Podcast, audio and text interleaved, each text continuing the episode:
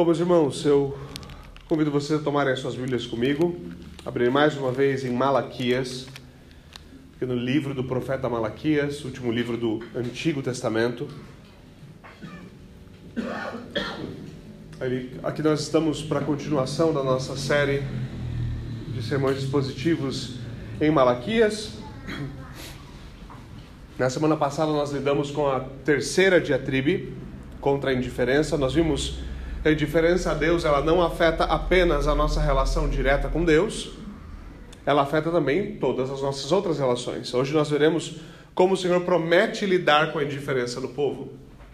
Nós falamos, obviamente, nós temos falado sobre o problema da indiferença a Deus, sobre a, o problema é, com esse tipo de mentalidade e comportamento. Nós temos falado também, naturalmente, sobre como nós devemos abandonar isso. Mas o texto de hoje o Senhor fala da intervenção que Ele faria, como Ele lidaria com o pecado do povo naquele dia e como a sua intervenção é que define e tem pautado todo o conceito de possível intervenção, de possível mudança e arrependimento de toda indiferença. Para o nosso texto de hoje, eu gostaria de convidá-los a Malaquias, capítulo 2, último versículo, versículo 17 até 3, e versículo 5. Malaquias 2, 17 a 3 e 5.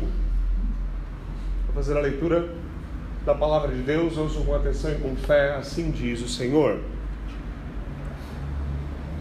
Vocês têm cansado o Senhor com as suas palavras. Como temos cansado? Vocês ainda perguntam. Quando dizem, todos os que fazem o mal são bons aos olhos do Senhor e ele se agrada deles. E também quando perguntam, onde está o Deus da justiça? Vejam, eu enviarei o meu mensageiro que preparará o caminho diante de mim. E então, de repente, o Senhor que vocês buscam virá para o seu templo o mensageiro da aliança, aquele que vocês desejam, virá, diz o Senhor dos exércitos. Mas quem suportará o dia da sua vinda? Quem ficará em pé quando ele aparecer? Porque ele será como fogo do ourives e como sabão do lavandeiro. Ele se assentará como refinador e purificador de prata. Purificará os levitas e os refinará como ouro e prata. Assim trarão ao Senhor ofertas com justiça. Desculpe. Então as ofertas de Judá e de Jerusalém serão agradáveis ao Senhor, como nos dias passados, como nos tempos antigos. Eu virei a vocês trazendo juízo.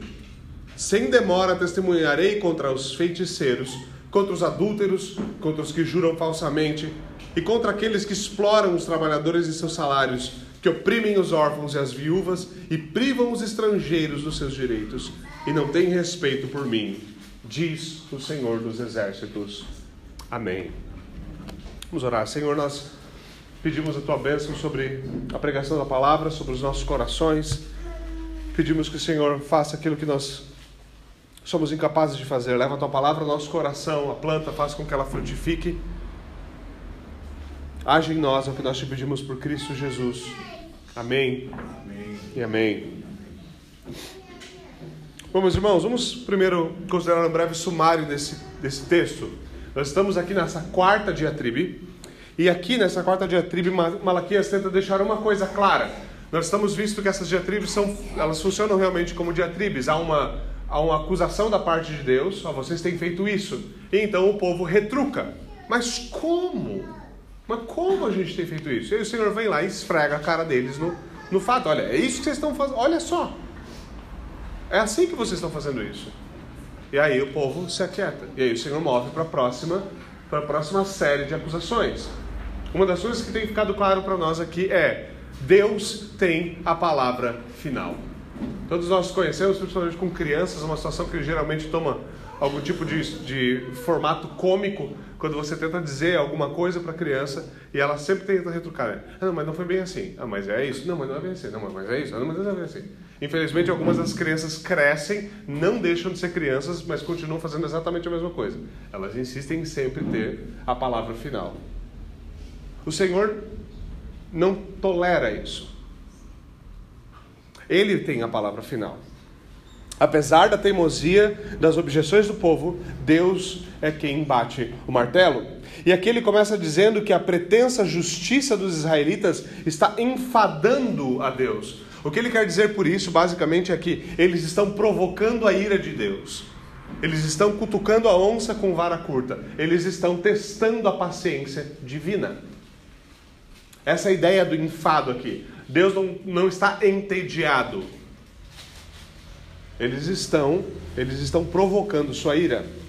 O povo mais uma vez retruca: como nós estamos provocando a ira de Deus? O que nós estamos fazendo?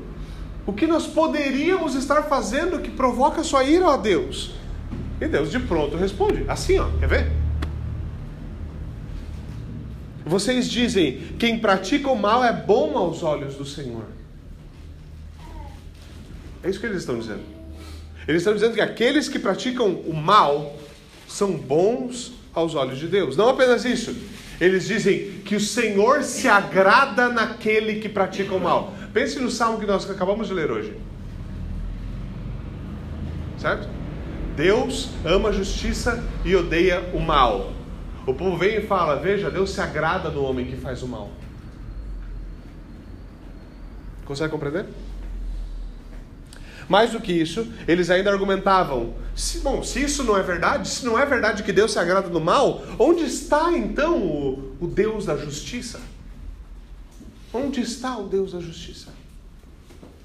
Mas, de novo, Deus tem a palavra final. Deus tem a palavra final. E qual é a resposta de Deus? A resposta de Deus é, é curiosa, porque talvez aqui eles esperavam: não, o Senhor vai vir e vai intervir vai fazer alguma coisa agora, nesse momento da história, para os israelitas, os primeiros a ouvirem isso, provavelmente eles pensaram, está falando de um, de, um, de um tipo de intervenção imediata. Mas a resposta divina é a seguinte: como eu vou responder? Por meio da palavra. Como assim por meio da palavra? Bom, a palavra se tornará carne. A palavra se tornará carne Deus responderá por meio do Evangelho Jesus Cristo. Deus enviará um mensageiro para preparar o seu caminho. A ideia aqui, no contexto histórico, era exatamente o que acontecia. Quando um rei fosse é, é, tivesse de ir a algum lugar, um mensageiro era enviado à frente. Qual era o objetivo desse mensageiro? Historicamente, o objetivo do mensageiro era ir adiante, ver, preparar o caminho, verificar se havia algum obstáculo para que esse rei passasse se haveria algum problema para ele chegar no seu destino e chegar lá e anunciar: o rei está chegando, preparem-se. Deus fala: Eu enviarei um mensageiro para preparar o caminho, para anunciar a sua vinda, para remover esses obstáculos. E então o próprio Deus virá visitar o seu templo. O próprio Deus virá visitar o templo em pessoa. Contudo, e aqui é o grande problema, a sua vinda não será como esperado. A sua vinda não será como esperado. Ele não virá apenas para lidar com o pecado dos outros. Porque era isso que Israel estava esperando. Deus vem, tem gente pecando. É sempre fácil fazer isso, não é mesmo? Deus, tem, tem gente pecando aqui perto de mim. Não eu. Claro que não. Alguém perto de mim está pecando. Pessoas pecando estão me deixando desconfortável, Senhor. Faça justiça. Mas Deus não faz meia justiça. Ele não vem para lidar somente com injustiças externas. Ele virá para lidar com a falta de temor do seu próprio povo. Afinal, o juízo deve começar pela casa de Deus. E onde ele vai começar? Pela casa de Deus. Ele julgará feitiçaria, adultério, falsos juramentos, roubo, opressão e injustiça. Ou seja, Deus julgará toda injustiça pela cruz do seu Filho Jesus Cristo. Ele purificará o seu povo, ele lhes dará um novo coração, e então, por meio do Evangelho, eles conhecerão o que é verdadeira justiça e serão capazes de oferecer sacrifícios agradáveis a Deus. Essa é a resposta de Deus ao clamor deles. É assim que Deus lida com isso. Agora, naturalmente, vamos adentrar o texto um pouquinho mais um pouquinho mais. Esse é o sumário. Isso é basicamente a estrutura que nós temos diante de nós. Agora, no nosso texto de hoje, nós ouvimos os argumentos de um povo que questiona a justiça de Deus. Isso não é desconhecido. Como o salmista no Salmo 73, talvez um dos salmos mais conhecidos sobre esse tema, muitos de nós já nos questionamos: como podem os ímpios prosperarem? Como podem os ímpios prosperarem? Eu posso olhar para essas coisas? Esse é um argumento muito comum contra Deus ou contra a soberania absoluta de Deus, contra o seu governo soberano. Na nossa cabeça, esse tipo de argumento, e aqui está o problema, e na nossa geração isso é muito pervasivo. Na nossa cabeça, esse tipo de argumento nos faz parecer pessoas muito boas, muito éticas. Veja, estou questionando justiça no sentido universal. Eu sou tão justo. Eu tenho uma voz online contra a injustiça. Eu reclamo toda vez que injustiça é cometida. Veja como eu sou uma pessoa justa, moral, ética. Veja como eu sou um bastião da nobreza. Quem dera todo mundo fosse tão justo quanto eu, principalmente na vida privada. Como salmista, nós não reconhecemos nosso pecado. Salmo 73 ele diz, ele começa o Salmo 73 dizendo: Eu invejei a prosperidade dos ímpios. O problema não era que, Senhor, como pode o Senhor fazer os ímpios prosperarem? Eles são maus. Veja, veja, que, veja qual é o problema proposto pelo Salmo 73. Como pode, Senhor? Mas o salmista tem de reconhecer primeiro: o problema não era a maldade dele sendo abençoada por Deus. O problema era a minha inveja da prosperidade dele. Eu. Eu. Mais à frente no Salmo, versículo 22, ele diz: que ele reconhece a sua ignorância, a sua tolice e a sua irracionalidade. Ele diz: Eu estava pensando como um animal. Hoje em dia é ofensivo fazer isso, né? Eu estava pensando como uma besta, estúpido, quando eu pensei nisso. Ele diz: Mas quando eu entrei no santuário de Deus, então eu entendi. Mas nós gostamos dessa, desse tipo de pergunta. Deus, como pode? Mas Deus confronta o seu povo com a verdade. O povo que é indiferente a Deus acusa Deus de ser indiferente às suas demandas. O povo que ignora a vontade de Deus, é indiferente ao conceito bíblico de justiça, acusa Deus de injustiça. É a mesma velha piada daquela, do, do ateu que diz: Bom, veja, não há Deus, não há legislador universal, não há transcendência moral. Mas o Deus da Bíblia é injusto. Injusto com base no que, meu filho? Se não há justiça transcendente, se não há um Deus para estabelecer a moralidade, quem diz o que é justo e o que é injusto? Como clamar de justiça? Como, como clamar injustiça ou clamar por justiça dessa forma? O povo que acusa Deus de injustiça, veja o texto que curioso. O último versículo nos lembra que o povo que aqui acusa Deus de injustiça é o mesmo povo que abandona sua esposa, deixa os seus filhos órfãos para ir praticar feitiçaria com os pagãos que vivem ao redor deles. Esse é o povo que clama por justiça. Hã? Esse é o povo que faz promessas a Deus, oferecendo animais saudáveis e depois oferece os mais desprezíveis. É o povo que rouba a Deus, defrauda o direito do trabalhador e dos necessitados. Esse povo pratica essas coisas e fala: Deus, como o Senhor é injusto. É como a nossa geração. A nossa geração basicamente apoia eutanásia, apoia aborto, apoia relações sexuais promíscuas, apoia o uso aberto da pornografia, apoia todo tipo de absurdo moral. E se volta e diz: o Deus do Antigo e do Novo Testamento é um Deus injusto e imoral. Sério? Se está milhões de crianças abortadas e nós, o nosso Deus é imoral.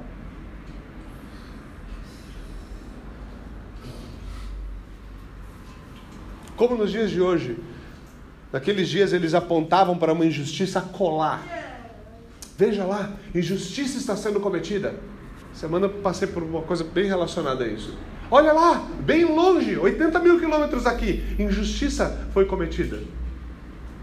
E é muito fácil apontar para a justiça cometida a colar para tentar tirar o foco da minha injustiça que eu pratico aqui. Olha lá, Aí não dá para ver injustiça aqui. Aí não dá para notar. Nós não queremos reconhecer que os pecados espirituais e sociais fluem da falta de temor a Deus, não da falta de temor dos outros, da minha falta de temor. Esse é um dos maiores problemas que nós enfrentamos mesmo nos nossos círculos. Nós insistimos em querer confessar, nos arrepender pelo pecado alheio. É difícil. Você pode interceder pelo seu próximo. Mas veja, se você tem um problema com o pecado, você tem um problema com o seu pecado.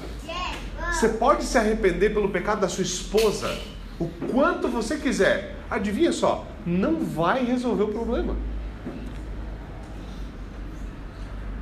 Você pode falar do pecado dela o dia inteiro. Você pode criticar o pecado dela.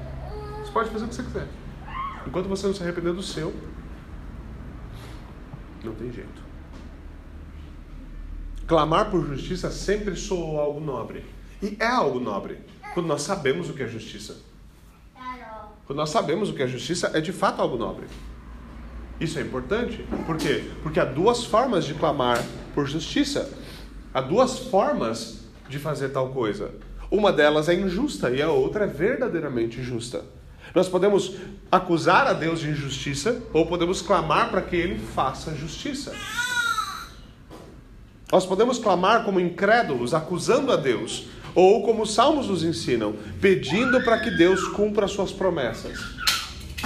É assim que nós ouvimos muitos dos salmos, às vezes ficamos confusos. Como pode ele olhar, Senhor, até quando? Até quando tardarás em vir o meu socorro, Senhor?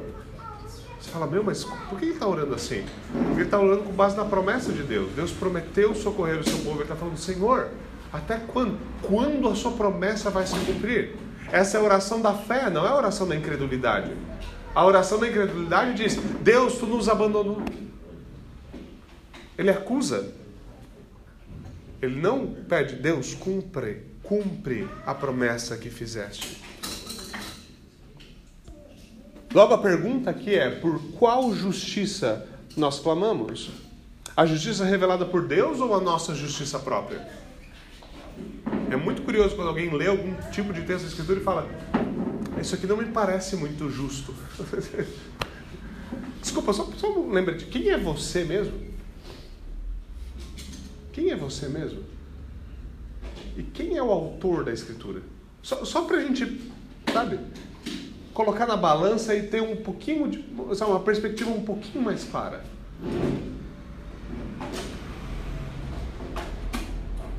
Agora vamos ser bem honesto sobre isso.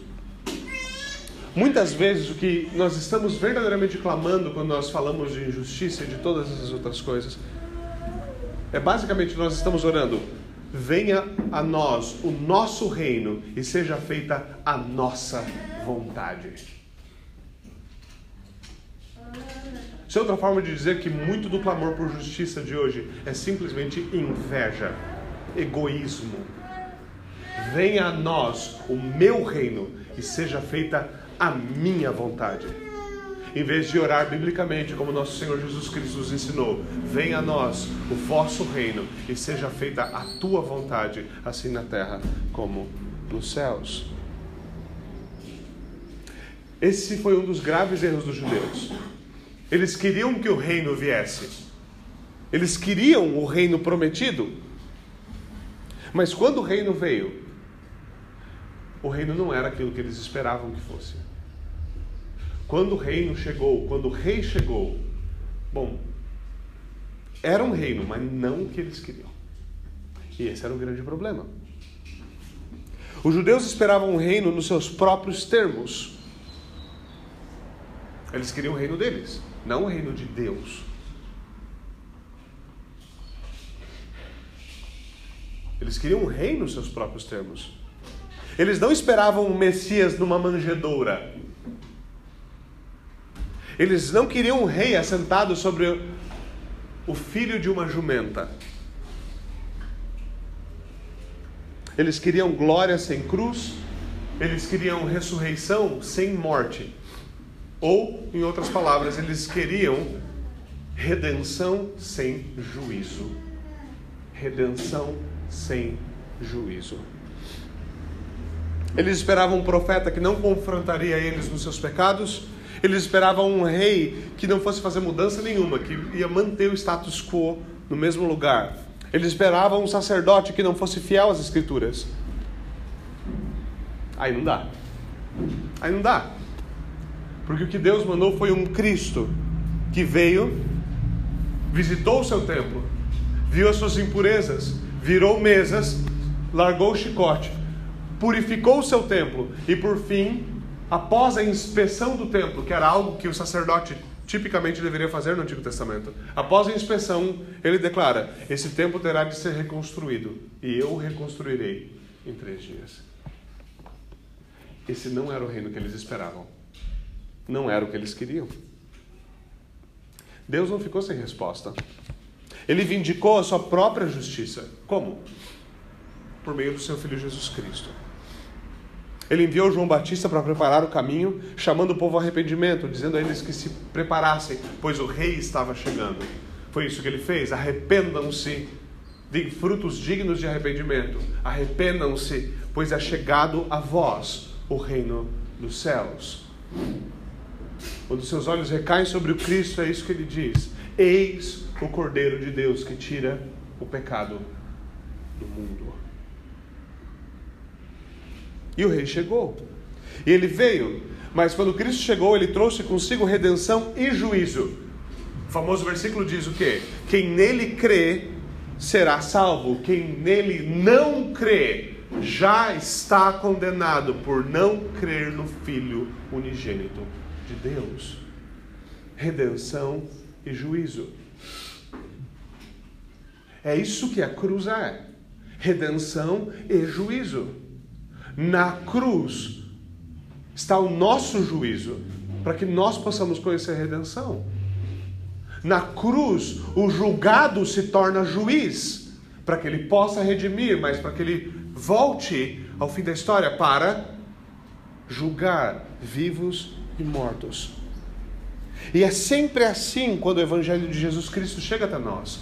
Quando o reino de Deus chega, ele lida conosco, ele lida comigo, ele lida com você, ele é pessoal. Então, de nada adianta nós confessarmos os pecados dos outros ou tentar nos, tentar nos esconder atrás das nossas supostas virtudes. Isso é a coisa mais curiosa sobre o clamor por justiça moderno, a tentativa de sinalizar suas virtudes. Ah, veja como aquela pessoa ofende aquele grupo específico. E eu, veja como eu sou nobre, porque eu estou preocupado com a ofensa dos outros. Veja como eu sou consciente, como eu sou nobre, como eu sou iluminado. Veja como eu não tenho nada para fazer, uma louça para lavar, um quintal para capinar.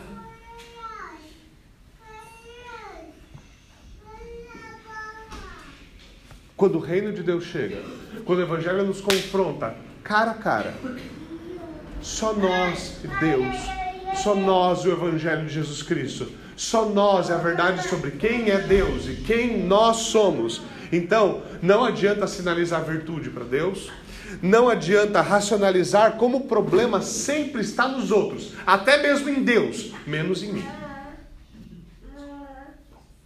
Todo mundo tem problema. Esse peca, aquele faz isso, aquele faz aquilo, isso dificulta a minha vida, Deus também não coopera, e eu aqui fazendo tudo certo, não sei o que deu errado na minha vida. Deus lida conosco pessoalmente. Mas aqui é uma pergunta importante. Dizer que Deus lida conosco pessoalmente, dizer, que, dizer que Deus lida com indivíduos, que o Evangelho afeta o coração dos homens, ele deve começar, o reino de Deus se instala e se alastra coração por coração. Isso não quer dizer que o Evangelho nos é dado apenas para resolver questões pessoais, apenas para resolver questões espirituais, apenas para resolver questões de fé. Alguns dos clamores dos israelitas nesses dias eram clamores sociais. Eles poderiam facilmente dizer: Veja, nós ainda estamos sujeitos aos persas, a adoração do povo de Deus está se tornando um fardo para a maioria de nós e Deus não está aceitando ela. A liderança e o povo estão quebrando a aliança e ainda a terra que é chamada de terra prometida que manda leite e mel, estava virando um campo estéril por causa de gafanhotos, a falha da, da colheita e coisas como essa.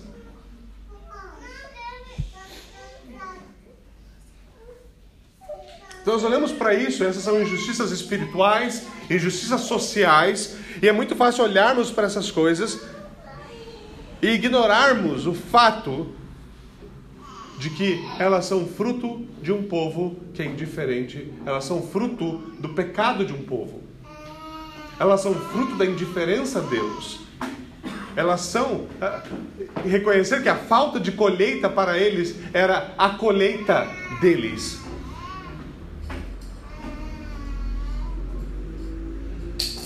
Um dos problemas da sociedade é exatamente esse. Nós não queremos falar em pecado, mas nós adoramos a ideia de amalgamar virtude juntas. Então você fala de justiça social. Então, são duas palavras boas. Social é algo bom, justiça é algo bom. A gente amalgama as duas e vai preenche ela com qualquer sentido que a gente quiser.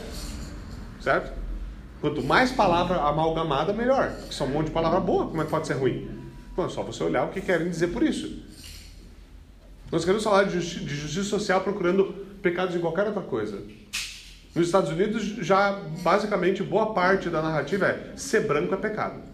Porque os brancos perpetuaram os maiores maus na história da humanidade.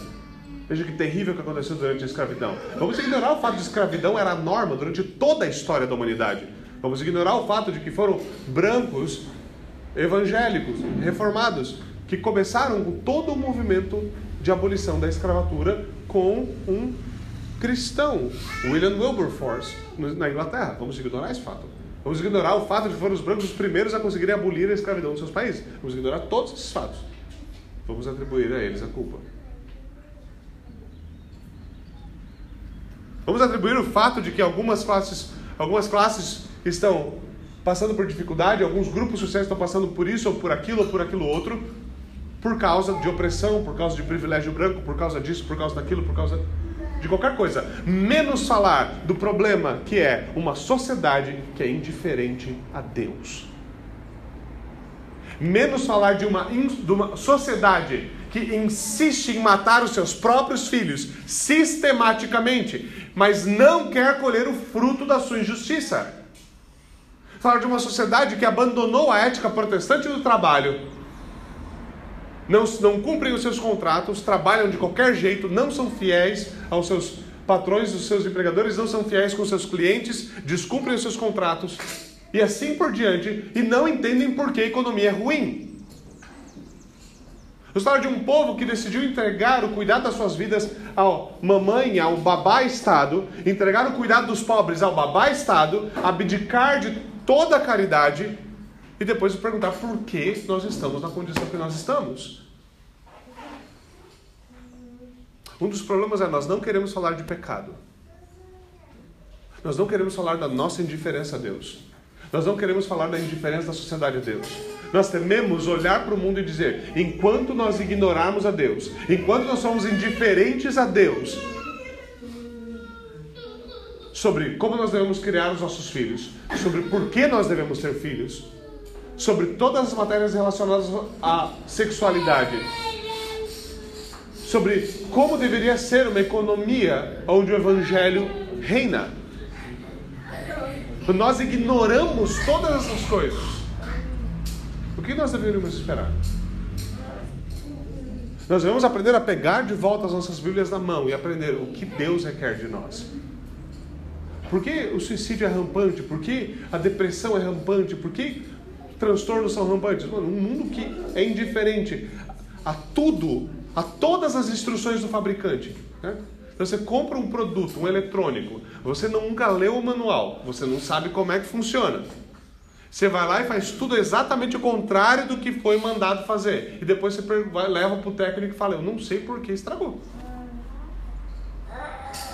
Nós estamos fazendo isso em série. E nós falamos, o que está acontecendo? Nós podemos olhar para as injustiças religiosas, sociais ao nosso redor e nos perguntar como o Evangelho responde a isso. Sabe qual é a resposta última? A resposta última é que não há justiça sem derramamento de sangue. Sala, o pastor virou revolucionário. Agora. Né? Bolchevique. Não.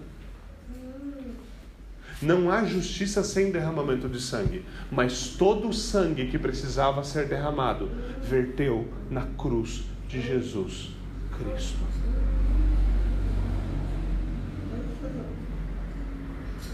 Não há redenção sem que o coração dos homens seja transformado. Não há. Se você pergunta como a nossa sociedade vai sair do buraco que vai sair, como a igreja vai sair da desgraça na qual nós, por causa do nosso pecado, nos enfiamos, a resposta é por meio do Evangelho de Jesus Cristo. Essa é a saída. Voltar às nossas Bíblias, aprender da lei de Deus, aplicá-la Somente o Evangelho de Jesus Cristo tem o um poder para transformar indivíduos. Somente o Evangelho de Jesus Cristo pode transformar indivíduos, para transformar famílias, para transformar sociedades. Só o juízo de Deus sobre os nossos pecados na cruz de Cristo é capaz de nos ensinar a temer a Deus e de nos libertar para viver em verdadeira justiça. Isso é outra forma de dizer que justiça deve ser sentida de fato deve ser contemplada pessoalmente antes de ser aplicada por mim aqui ou acolá. É muito fácil falar de injustiça lá, injustiça cá, quando a injustiça impera no nosso próprio coração. Por isso a necessidade é que nós sejamos justificados. E só há uma maneira de chegar a essa justiça por meio da fé em Jesus Cristo. Logo, a resposta para a crise dos tempos modernos, a resposta para os nossos problemas culturais e sociais, não se encontra com este ou com aquele governante, com este ou com aquele suposto messias político, não se encontra no meio das revoluções coletivistas, ela se encontra no reino de Jesus Cristo. Não no secularismo. O secularismo é. O que nós estamos vivenciando é exatamente o fruto do secularismo é desgraça. Não há como sumir com Deus e manter as bênçãos no mesmo lugar. Não dá. Não dá. E é óbvio que isso deve levar imediatamente à conclusão de que todo suposto pietismo no nosso meio tem de morrer. Infelizmente, os nossos círculos evangélicos no Brasil são altamente pietistas. Então o negócio é básico. O que importa é a minha alma. Se eu estou salvo, pronto. Meus problemas, tá, meus problemas acabaram. Faz, faz sentido. É um evangelho bem tabajara mesmo. É só isso que ele serve para fazer. Ele salva a sua alma. Se perguntar sobre a sua família, sua mulher, seus filhos, talvez você vai dizer: Ah, se Deus quiser, cara, eu ficaria muito feliz se acontecesse. Agora, se você for falar de evangelho e sociedade, do reino de Cristo e o seu reflexo nos reinos deste mundo, aí você fala, isso aí eu não tenho nada a ver, a Bíblia não tem nada a ver com isso, o importante são as almas dos homens. Parabéns, você é um gnóstico perfeito. É esse tipo de postura que nos fez chegar até aqui. A postura de Deus se preocupa com a minha alma, os efeitos da minha empresa, da minha família, das escolas dos meus filhos, das universidades, das artes. Os efeitos de todas essas coisas a gente entrega para o mundo, entrega para pagãos e para ímpios. Depois a gente vira consumidor deles e não sabe por que está tudo uma desgraça. É um, é um plano de derrota mais estúpido do mundo. E a gente caiu. A gente caiu nele. E agora o chamado é para reforma, avivamento. Para reavançar, retomar território. Como? No meio de guerra? Não. Por meio do Evangelho de Jesus Cristo. Por meio de famílias que adoram juntas. Por meio de gente que confessa sua fé sem vergonha. Por meio de gente que pega a sua Bíblia, abre e fala: Vamos aplicar isso aqui. Vamos aplicar isso aqui. E aqui está o grande problema. Quando o reino de Deus se manifesta, quando o reino de Deus se manifesta entre nós, ele nunca deixa as coisas intocadas. O evangelho não entra na vida de uma pessoa e nada muda. Quando o reino se manifesta, ele sempre vem de maneira inesperada. Isso por quê? Porque naturalmente é irracional você vir, você procurar, por exemplo, um arquiteto ah, na nossa igreja e dizer o seguinte: olha, eu gostaria muito, é, uh, eu gostaria muito de fazer uma reforma na minha casa, mas o meu objetivo é que absolutamente nada mude. Se você fizer essa colocação para um arquiteto ou um engenheiro, ele vai olhar para você e falar: que? Como assim? Não, eu quero, quero mudar tudo, assim, reforma completa, mas nada pode mudar. É assim que alguns reformados soam. A igreja reformada vive em reforma, mas não muda nada. Não tira nada do lugar. É assim que alguns de nós querem viver o Evangelho. Eu quero viver o Evangelho, mas nada pode mudar na minha vida. Eu quero continuar vivendo exatamente como um pagãozinho safado que eu sempre fui. Mas agora, eu vou na igreja domingo. É impossível esperar que justiça seja feita e nada mude. Então nós não devemos esperar que, ao vivermos o Evangelho, nós ficaremos intocados. Deus não disciplina os filhos dos vizinhos, ele disciplina os seus próprios filhos. E, só com uma nota mental, você também não deveria disciplinar os filhos do vizinho. Discipline os seus próprios filhos. Tá? Imite a Deus nisso também. Isso é importante para nós, por quê? Porque no nosso texto esse processo é descrito como purificação. Existe uma anedota sobre esse texto que diz que o purificador da prata ele iria colocar a prata no, no pote para esquentar, ele iria se sentar, certo? Colocar o pote, a prata esquentando, e ele saberia que a prata está verdadeiramente purificada quando ele pudesse ver o seu reflexo na prata, certo? Esse é o, essa é a anedota que é contada aqui nessa história. Se você me perguntar se eu sei se é verdade, a resposta não faço a menor ideia. Eu realmente não sei. Eu não sei de onde tiraram isso. A ilustração parece ser ótima, mas eu não sei se é verdade. Eu realmente não sei se é verdade. O que eu sei é que nós chamamos esse processo de santificação. E no processo de santificação é exatamente isso que acontece. Deus trabalha na sua alma de tal forma que no fim, o que nós poderemos ver na sua alma é um reflexo da glória de Cristo e do seu Evangelho. É isso que o processo de santificação é. Isso quer dizer que aqueles que foram alcançados pelo Evangelho são santificados. Isso é opcional. Santificação é parte fundamental disso. Isso quer dizer que o Senhor não nos permite continuar como nós somos. Veja, não importa em que tipo de desgraça você esteja vivendo hoje, não importa quais são os seus pecados nesse momento, não importa quão emaranhada está a sua alma agora, agora, aqui mesmo. Não importa, não importa. Você é bem-vindo a confessar sua fé em Cristo, a abraçar o Evangelho e a começar a viver uma nova vida. Você é bem-vindo exatamente como você está tão pútrido e fétido quanto você é, quanto eu sou. A única coisa é você pode vir, você é bem-vindo como você está, mas Deus não vai te permitir permanecer como você está por muito tempo. Ele não vai. Claro que ele vai tomar um tempo para fazer sua obra. E nós somos pedras bem duras com as quais ele trabalha, mas ele vai fazer a sua vontade. Essa é a sua promessa. Aquele que começou em nós a boa obra é fiel para completá-la.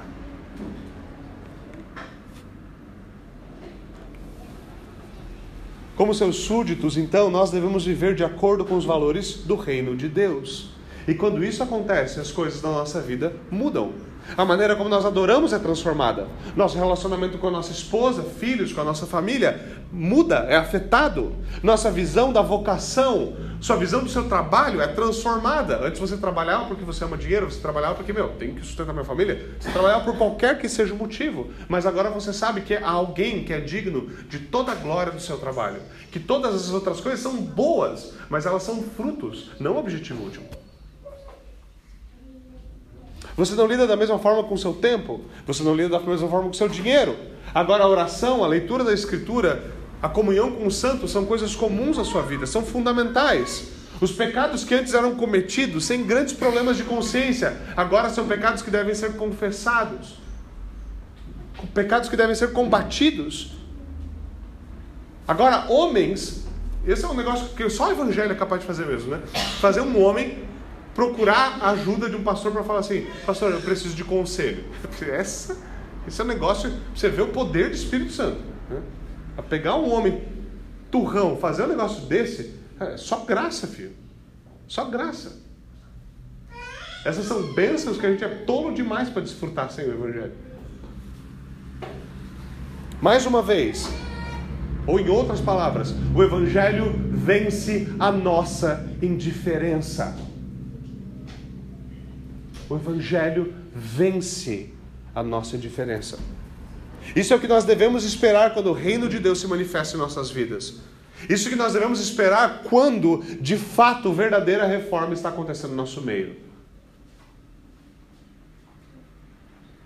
Quando nós temos um novo coração, nada mais é o mesmo. Tudo muda. Logo, se nós temos verdadeira fome e sede de justiça, nós devemos esperar por redenção e por juízo. Se nós queremos viver a realidade do reino de Deus, nós devemos esperar verdadeira reforma. Se nós queremos verdadeira transformação, nós devemos nos apegar e aplicar o Evangelho de Jesus Cristo a todas as áreas da vida. Malaquias aqui promete um dia de juízo. É disso que ele está falando.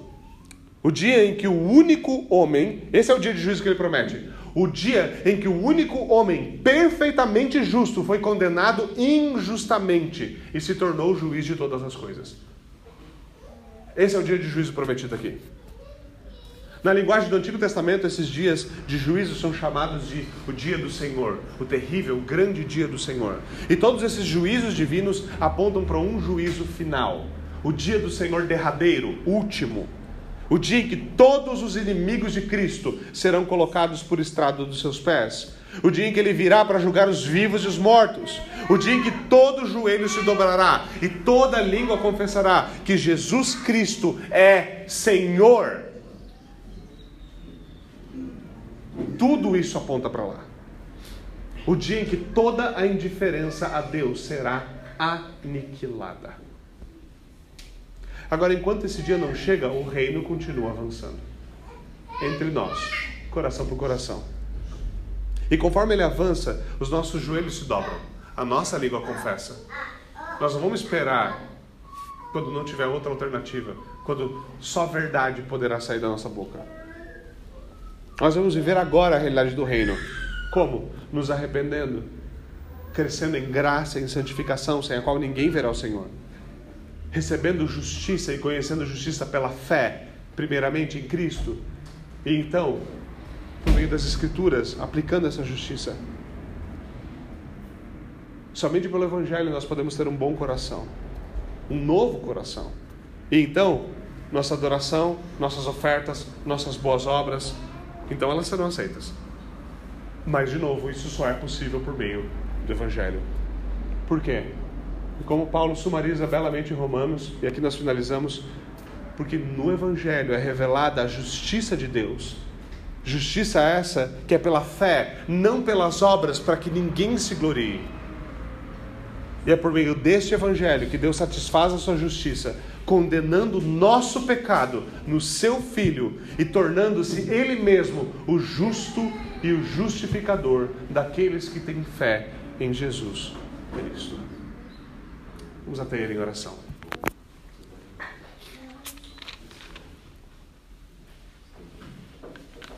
Senhor, nós te rendemos graças pelo glorioso Evangelho do Teu Filho Jesus Cristo.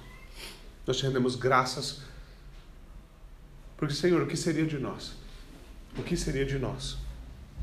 Nós te pedimos, Senhor, aplica a tua palavra ao nosso coração, nos ensina o que é verdadeira justiça e começa pelo teu glorioso Evangelho. Por favor, Senhor, tem piedade de nós.